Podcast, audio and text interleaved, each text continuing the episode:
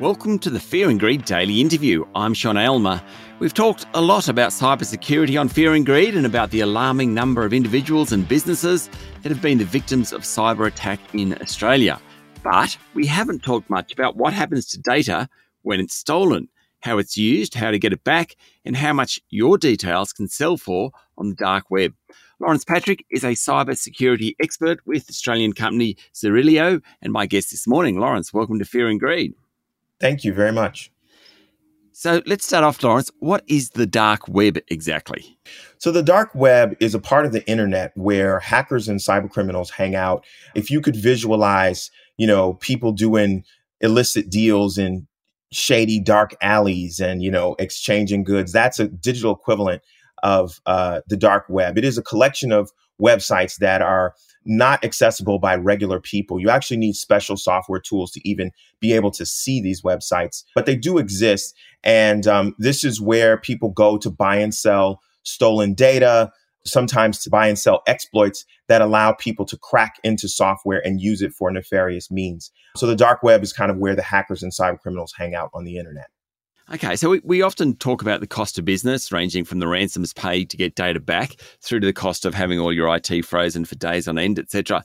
But you've got data from the other side of the equation or the other side of the transaction from the dark web, how much the stolen data is actually selling for. So can we go through some of those? I thought it was really, really fascinating. So medical records is the average asking price in 2022 for medical records is kind of $400 plus, which is actually very high at the very high end of the spectrum. Yeah, that's absolutely correct. I mean, medical records are very prized in terms of stolen data. And part of the reason is that they have a perfect combination of super reliable personal details. I mean, your medical records are not likely to be out of date or inaccurate. So it's the, sort of the gold standard in terms of, of accuracy of the records and, and the personal identifying information. But then also you got financial transaction information. And because it's quite sensitive, it's very easy to launch a ransomware campaign once you have these types of medical records. But in terms of on the on the dark web and, and hackers buying and selling them, you know, if you wanted to target an individual, you know, having access to medical records uh, is is very is a very powerful way to target people. And this is part of the reason why it commands such a high price on the dark web. Okay, does that mean there are more cyber attacks on medical facilities, hospitals, doctors, surgeries, those sorts of things because of the value of the data? Yeah, that's right. We have seen increased activity in Australia. The, the Australian Cybersecurity Center has actually issued an alert last year reminding hospitals and doctors' offices and healthcare facilities of all kinds that they are targeted by these hackers and that they have to take measures to, you know, find outside partners, you know, whether it's Zirilio or other companies to try to help them strengthen their cyber defense because they really are big targets. And we've seen a wave of ransomware attacks going after that data in Australia. That unfortunately there were even some hospitals that were shut down and you know unable to complete surgeries and unable to sort of move forward with their daily operations, um, which you, you can imagine is very scary for a hospital to actually lose operational focus because of a cyber attack. Now, I'm not going to go through them all, but sort of crypto accounts are worth about 120 to 550. It's quite a range. Driver's license says at $200. What I thought was interesting that credit card details with CVV, that's the security number on the back of the card, was only $40.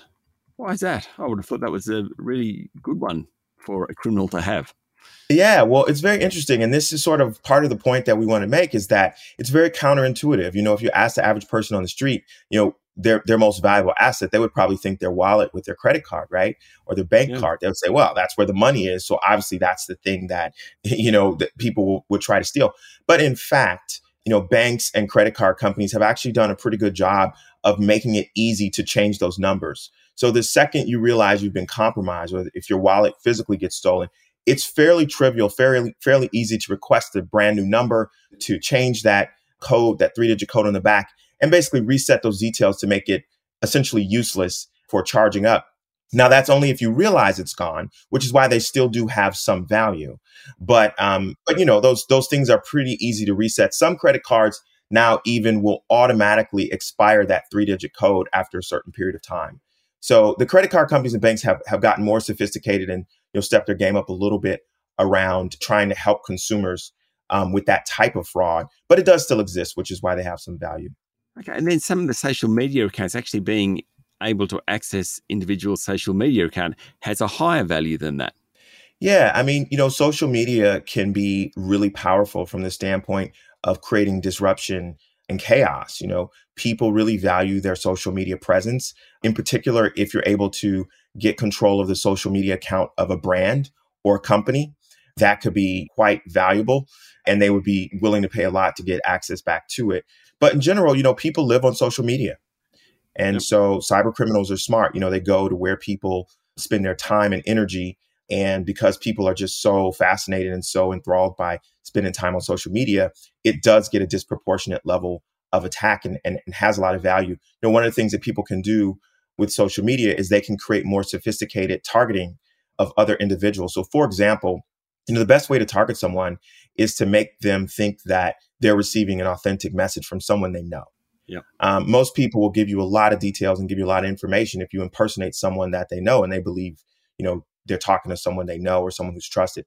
So through social media, you can very easily, you know, send a flurry of messages out and get very good responses. There's a gift card scam that people do where they ask you to, uh, you know, send them some money on a gift card. And this is one where social media account is very valuable because if you use someone's social media account, say, Hey, I'm stranded in this destination. I was traveling and I lost all my credit cards. Can you just send me some money? And you send that same message out to everybody on someone's Facebook friends list. You can imagine the kind of damage that gets done in a very short amount of time.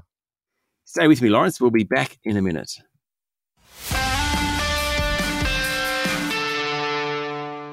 My guest this morning is Lawrence Patrick from cybersecurity company Zirilio. Okay, so how's the data obtained? Is it mostly from attacks on big companies?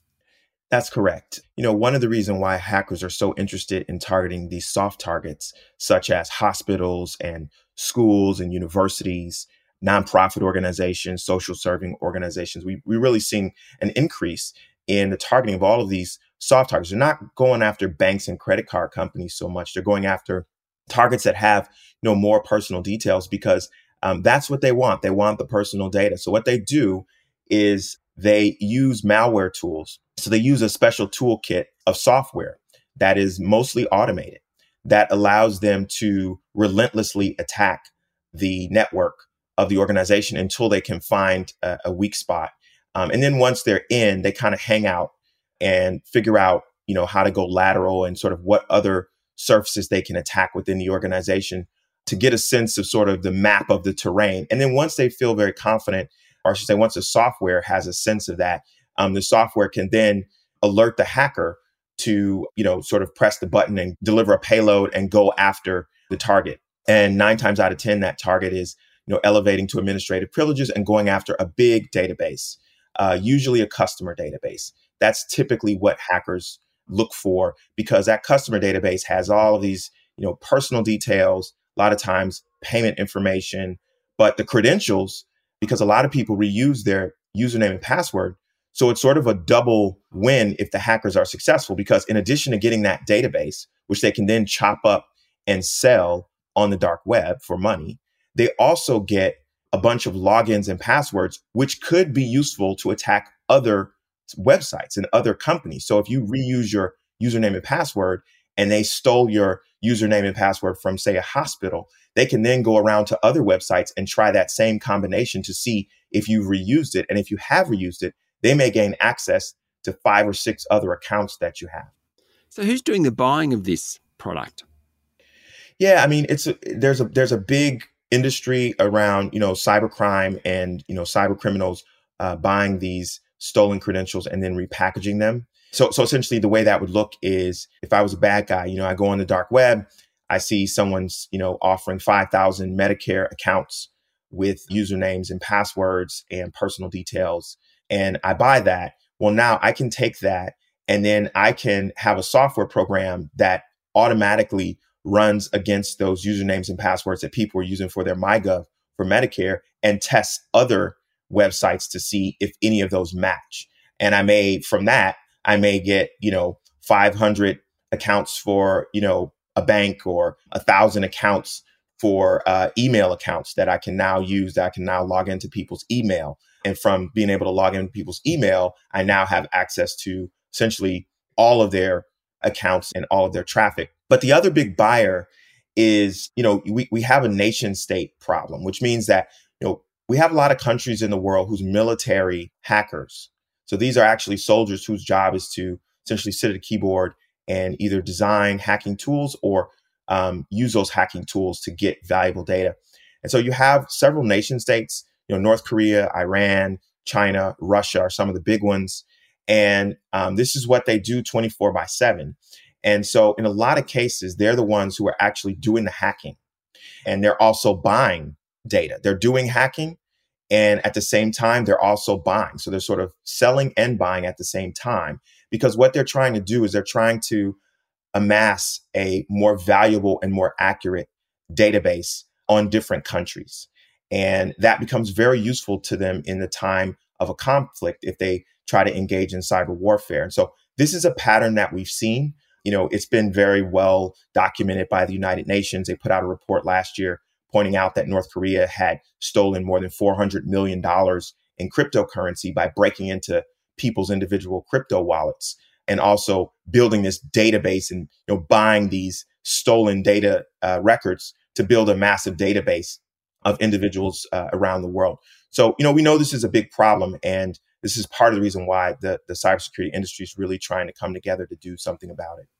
It's almost modern day spies. It is. You know, it's it's it's really interesting. In the spy movies, I think they always underestimated the power of technology. Um, one of the interesting things about technology is that Moore's law, which essentially says that compute power doubles every two years, um, you know, Moore's law is powerful. It applies equally to everything, including the bad guys. So in the James Bond movies, Mission Impossible and stuff, you know, like, you know, Ethan Hunt's got to break into like this secure facility in Langley and, you know, he can't touch the floor. And it's like very dramatic and very visual. The reality is that the real attacks come from software uh, yeah. and people using server farms.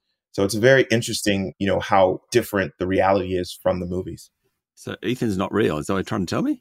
Ah, he's real. He's just a nerdy hacker, probably wearing a hoodie, you know, drinking Red Bull.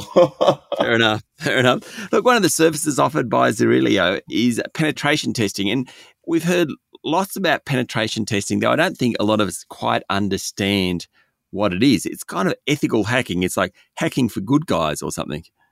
Yeah, that's exactly right, and that's one of the things that we do to help you know organizations and businesses in Australia um, with penetration testing. It's it's something that a lot more organizations are realizing they need to do, and it's exactly what you said. You know, we sort of we we're the good guys, but we pretend to be the bad guys, and we take a look holistically at your system to see where the weaknesses are. And then we give you a really detailed report at all of the things you need to correct and fix and strengthen, to, you know, to increase your, your cybersecurity maturity level and your, your security posture. It's really important because how will you know where your weaknesses are unless you test it? You know, you can't just go, oh, I installed some software to protect me. Now I'm great. I don't have to worry. It doesn't quite work that way. You know, you really do need to actively check it. And so, you know, we have an amazing team of cybersecurity engineers. Um, that's one of the things that makes our company stand out. I think is is we just have an amazing level of expertise and technical prowess, and so we're, we're always you know able to help our customers, and it's very collaborative. You know, working with them to help find these problems and then and then come up with a plan for how we can correct it. Lawrence, thank you for talking to Fear and Greed. Thank you so much for having me on. I really enjoyed it. That was Lawrence Patrick from cybersecurity company Zirilio. This is the Fear and Greed Daily Interview. Join us every morning for the full episode of Fear and Greed, Australia's most popular business podcast. I'm Sean Aylmer. Enjoy your day.